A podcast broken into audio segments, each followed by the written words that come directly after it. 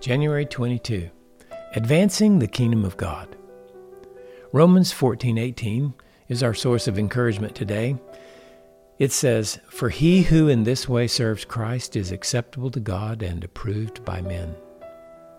In Romans 12:1, Paul urged his readers by the mercies of God to present their bodies a living and holy sacrifice acceptable to God, which is their spiritual service of worship to Jesus. In this verse, he clearly was tracking along that same line. When we consider our brother's opinions on issues that are not clearly addressed in God's Word as more important than our own, we are serving Jesus. Our love in that case is a living, holy, acceptable service of worship, but it is also approved by men.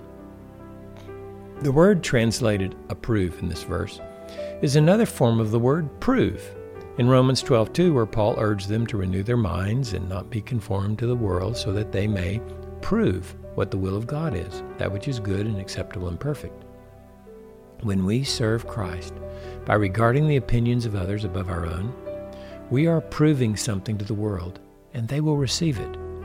It helps to think of approved action as something men will receive or consider to be good, acceptable, and perfect. As we live to love with Jesus, God's kingdom advances through us, and it will be received by men. Righteousness, peace, and joy are appealing.